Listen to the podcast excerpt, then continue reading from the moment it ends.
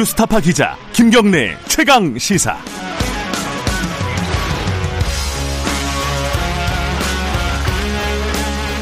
김경래 최강 시사 2부 시작하겠습니다. 추경, 4차 추경이, 어, 여야 간의 합의가 좀 진전이 있었습니다. 그래서 다음 주 화요일에 본회의에서 처리하기로 했는데, 아직까지 좀 쟁점들이 명확하게 정리 안 된 부분들이 있어요. 어, 그래서 오늘은 국민의힘 예결위 간사 추경호 의원님 연결해서 관련 얘기 좀 들어보겠습니다. 의원님 안녕하세요. 예, 안녕하세요. 예. 대구 달성군 출신 추경호 의원입니다. 추 의원님이 지금 추경안이 화요일 날 처리하기로 큰 틀에서 합의는 된 거잖아요. 그죠? 예, 예. 이게 뭐 그동안에 어 뭐 약간의 실강이가 실랑이가 있었는데 갑작스럽게 이렇게 갑작스럽게라도 표현해도 되나요? 이게 예. 합의가 이루어진 배경이 뭔지 좀 설명을 해 주시죠. 예, 우선 뭐 갑작스러운 거는 아니고, 예. 어, 여당 간사와 지난 14일, 네. 어, 월요일 국회에서 총리 시정연설, 어, 이 전부터 네. 상임위 예결위 심사 일정에 관해서 조율을 시작했습니다. 예. 이 조율 과정에 무엇보다도 코로나로 인한 어, 직접 피해를 입은 부문에 대한 예. 어, 지원 시급성 등 사안의 엄중함을 고려해서 네. 가능하면 조기에 국회에서 좀 심사 마무리하자. 음. 가급적 도 추석 전 자금이 집행되도록 하자. 네. 그런데 다만 8조 원이나 되는 어, 재원이 전부 국채 발행을 통해서 빚내서 조달하게 되는 겁니다. 네. 그래서 소정한 혈세 한 푼, 한 푼도 허투루 써서는 안 되겠다. 네. 철저히 심사를 어, 위한 최소한의 일정은 확보를 음. 해야 된다. 네. 그래서 그동안 뭐 여러 차례 전화 만남 등을 통해서 일종 어, 조율하면서 좁혀 오다가 네. 어제 에, 여당 간사하고 그다음에 또 양당 원내대표 예. 함께 자리한 한 곳에서 최종 일정에 합의하게 된 것입니다. 어, 뭐, 이제 구체적인 사업 내역 같은 경우에는 아직 이제 합의 안 된 부분이 있는데 그 중에 대표적인 게 아직도 이제 좀 네. 논란이 있는 게 통신비 2만 원씩 지급하는 거 있지 않습니까? 13세 예, 예. 이상에게. 예. 이 부분은 야당 입장은 어, 전면적인 반대라고 보면 되나요? 어떻습니까? 그렇습니다. 저희들은 여전히 이 통신비 2만 원 지급에 대해서는 굉장히 부정적입니다. 음흠. 뭐문 대통령께서 네. 코로나 피해로 힘든 국민한테 작은 위로와 정성을 드리겠다 이렇게 말씀은 하셨는데 네. 국민들은 이 통신료 2만 원에 대해서 전혀 어, 감동도 받고 있지 않고 오히려 이렇게 함부로 국가 재정 써도 되나 하면서 음. 걱정하고 네. 국민 세금 갖고 심지어 장난하는 거 아니냐 하면서 음. 분노까지 표출하고 있습니다. 네. 저는 어, 여당인 민주당에서 네. 선심성 정치 과욕으로 어, 잘못 쏘아 올린 저는 오발탄이 아닌가 이렇게 음. 생각을 합니다. 국민 개개인한테는 2만 원 뭐 큰 돈이 아닐 아니지만은 네. 전체적으로 모으면 약 1조 원 되는 엄청난 돈이거든요. 예. 어, 그래서 이런 돈은 함부로 어, 이렇게 쓰는 게 아니고 어, 어떻게 보면은 그냥 헬리콥터에서 돈 뿌리듯이 이런 행태다. 음. 어, 국가 재정은 이렇게 쓰면 안 된다 이렇게 생각합니다. 근데 이제 그 청와대라든가 정부 입장은 네, 이 뭐 예컨대 3인 가족이면 6만 원이고 예. 4인 가족이면 한 8만 원 되는 건데 네, 네. 물론 이제 뭐 아동이 있으면 좀 다르겠지만요. 예, 어찌 됐든 예. 간에 도움이 된다 이 부분은 이 예. 입장이거든요. 그뭐 사실 돈이니까 도움이 안 되지는 않을 거 아니에요. 이거는 어떻게 생각하십니까? 아, 우리 이렇게 한번 생각해 봅시다. 예. 전 국민한테 예. 단돈 1원씩 지급해도 1원은 있으나 없으나 한 돈이지만 전체 모으면 5천만이나 되는 돈입니다. 아, 그렇죠. 이런 예. 이런 측면에 관한 문제를 제기하는 겁니다. 어, 아, 어. 지금 한 개인으로 보면은 2만 원, 3만 원 가정으로 보더라도 이렇게 밖에 안 되지만은 네. 아시다시피 지금 통신료는 대부분 소비자들이 저희 정액제를 쓰거나 예. 무제한 데이터 이용 요금 이렇게 쓰는 겁니다. 예. 통신 회사에서 금년 상반기에 이 요금 어, 수입 예, 그러니까 소비자들이 지출한 예. 어, 통신 요금을 보더라도 오히려 통신비는 줄었어요. 작년보다요? 어, 음. 그렇죠. 네. 어, 네. 그런 상황에 지금 이렇게 코로나 피해로 국민들께서 어렵다는데 네. 별로 늘어나지도 않고 국민들 전혀 감동도 없는 수준의 돈을 음. 전체를 모으면 약 1조 원 도는 돈을 이렇게 허투루 써서 되겠습니까? 음. 그런 면에서 뭐 단돈 1원이든 10원이든 100원이든 아 도움이 되겠죠. 네. 그렇지만은 전체로 국가 재정으로는 엄청나게 비효율적으로 쓰이는 부분이다. 좀 제대로 쓰자 쓰더라도 예. 그리고 이건 전부 빚내는 돈이다. 네네. 이게 그냥 어, 만들어진 돈이 아니거든요. 음. 하늘에서 떨어진 돈도 아니다. 예. 그런 면에서 국가 재정은 이렇게 함부로 허투루 쓰는 게 아니다 이렇게 생각합니다. 그 그러면 좀 대안으로요. 예를 들어 네. 가지고 통신비는 이동통신사에서 먼저 그렇게 감면분을 부담을 하고 네. 어, 나중에 이제 정부가 뭐 세제 지원이나 이런 걸로 좀 보전을 하는 이런 대안은 어떻게 생각하세요?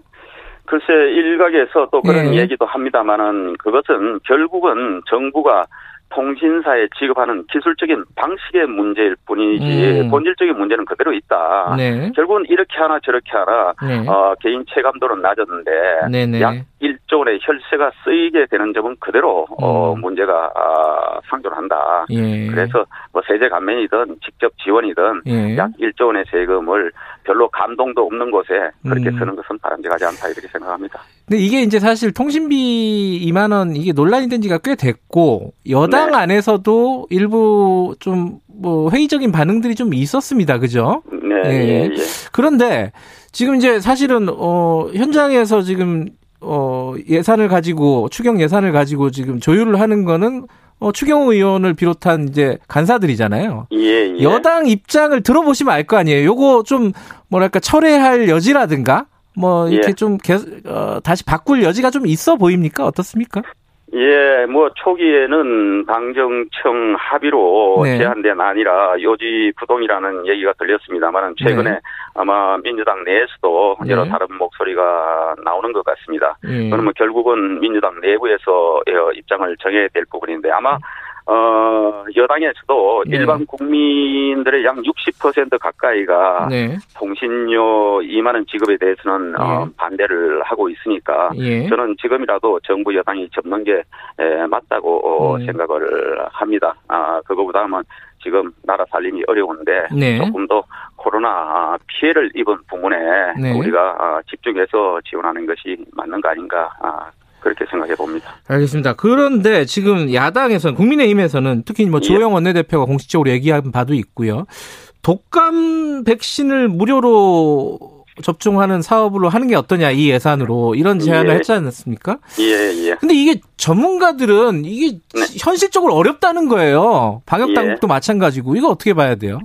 자, 이건 뭐 두 가지 면에서 설명을 네. 드리겠습니다. 하나는 우선 어 정은경 질병관리청장 그리고 네. 국내 전문가들이 예. 지금 앞으로 기온이 조금 떨어지고 하면은 독감과 코로나 환자가 뒤섞이면은 방역 체계에 대혼란이 있을 수 있다. 네네. 그래서 독감 백신은 접종을 권고를 하고 있고 네. 해외에서도 어, 독감 예방이 코로나 방지에 필수적이다. 음. 아 그래서 상당히 권고를 하고 있는 어, 그런 상황이다. 네. 근데 문제는 이제 일각에서 연말까지 이 백신 공급이 가능하냐 예. 이런 또 기술적인 문제를 제기를 합니다. 예. 현재 무료 접종 가능 물량이 약 한 1,900만 개 지금 어 무료 접종하기로 되어 있고 네. 국내에서 총 공급 가능한 물량이 약 3천만 개입니다. 네. 어, 그 중에 이제 상당 부분 또 어, 유료 병원에 가서 어, 돈 내고 이렇게 무료 접종, 저기 예. 유료 접종을 하죠. 예. 그래서 약 3천만 개 추가로 1천만 개 이상 물량의 에,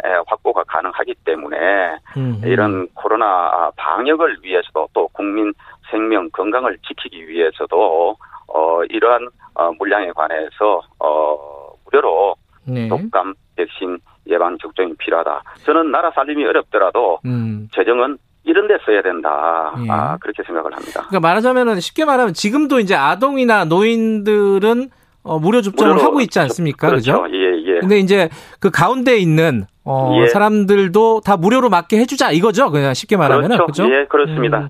그게 한 어느 정도 비용이 소요될 거라고 혹시 추산하는지. 어, 비용은 뭐 한 천억 정도 어, 음. 안팎이면 될 것 같습니다. 많아야 뭐 네. 천 내지 이천억 사이에서 충분히 감당 가능하다 이렇게 생각합니다. 그러면은 사실은 그 예. 독감도 하고 예컨대 네. 이제 여당 입장은 그럼 독감 주사도 그러면은 저 전국민한테 무료로 접종을 하도록 하고 예. 그리고 어 이 뭐야 통신비도 하자 이렇게 하면 예. 어떻게 하실 거예요?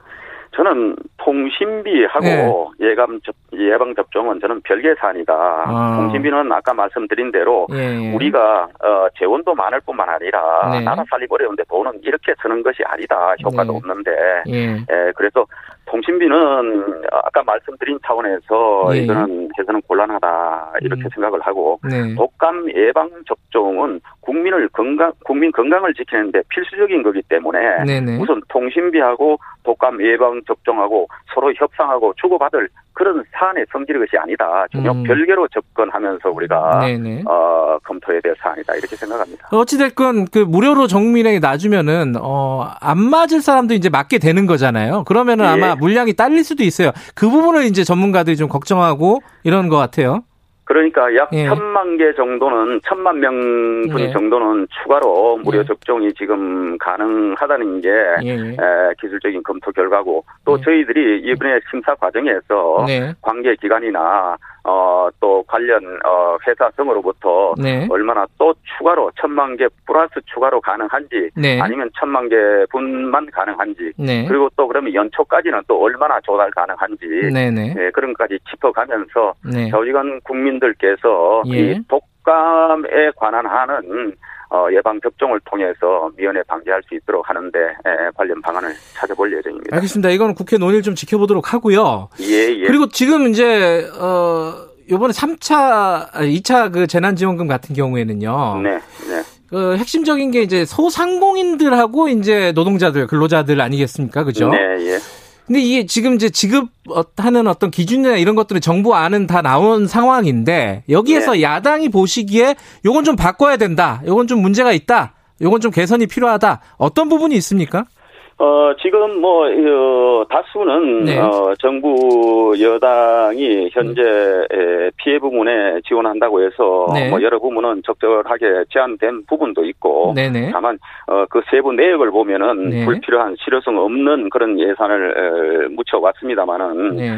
어, 뭐, 괜찮은 사업들이 다수 있습니다. 다만, 어, 지금 발표되고 난 뒤에 네. 소상공인 지원 업종에 대해서도 다양한 문제 제기가 있습니다. 네. 왜 저기는 되고 우리는 안 되냐 음흠. 등등에 관한 문제 제기가 있고 네. 또 어, 아시다시피 택시 기사분들 중에도 예. 왜 개인 택시는 되는데 법인 택시 기사는 왜안 음흠. 되냐.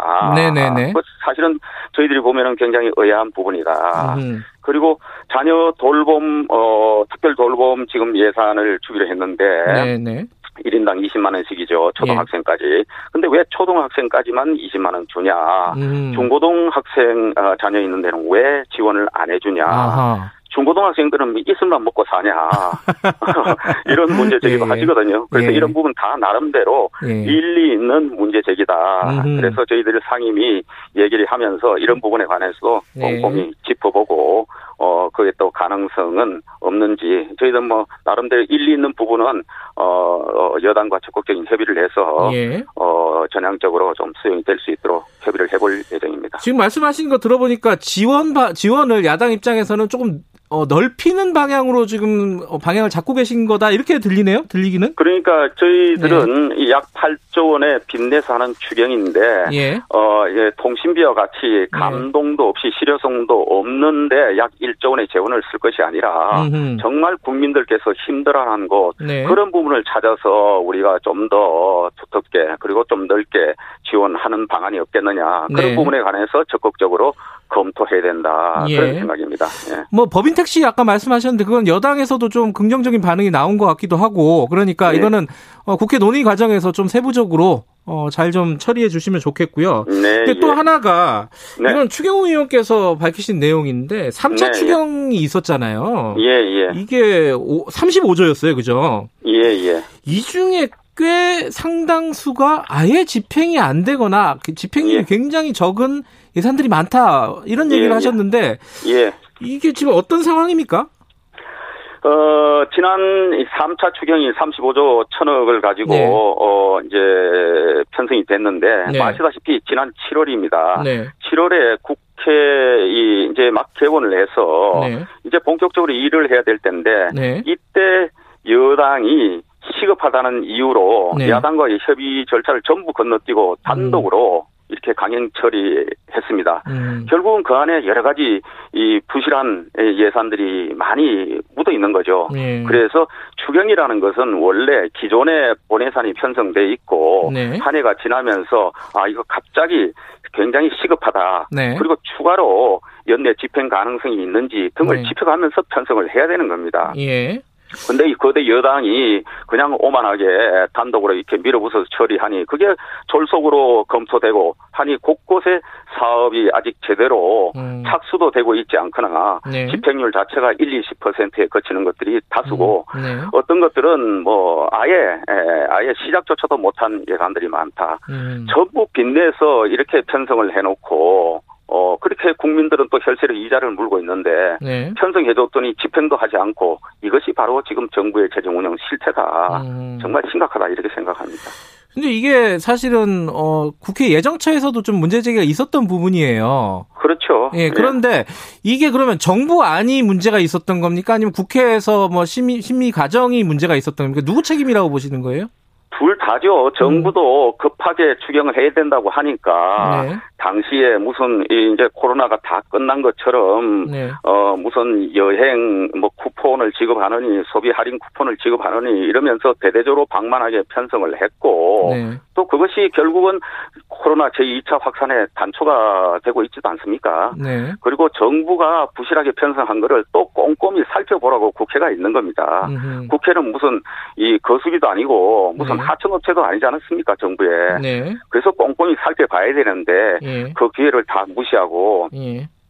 여당이 단독으로 강행해서 밀어붙인 바로 참사다. 저는 그렇게 음. 생각합니다. 근데 이제 아까 말씀하셨듯이 이게 7월에 통과된 거잖아요. 이, 이 예, 예. 3차 추경 같은 경우에는. 예, 예. 근데 이제 두 달 지났는데 앞으로 이제 올해가 아직 남아 있고 너무 네. 빨리 지금 너무 집행률이 낮다라고 말씀하시는 거 아닌가라는 생각도 가지시는 분도 있을 것 같아요. 물론요. 예, 뭐 좀 이따 집행률은 더 높아지겠죠. 네. 근데 문제는 이제 요즘은 추경을 지금 금년에 네 차례 편성을 합니다. 네. 얼마 전에 저희들이 결산 심사를 쭉 했는데 네. 집행률을 높인다고 하니까 음. 예를 들어 국간을 지키는 기획재정부에서 부처로 돈을 풀어주고 네. 부처에서는 또 1차 집행기관, 공공기관, 지방자치단체에 돈을 다 어, 넘겨줍니다. 배정을 네. 하고 그걸 집행을 다 했다고 이렇게 하거든요. 네. 그러면은 문제는 제대로 된 집행은 네. 지방자치단체나 공공기관에서 실제로 민간 부문에 돈이 흘러 들어가는 게 집행입니다. 네.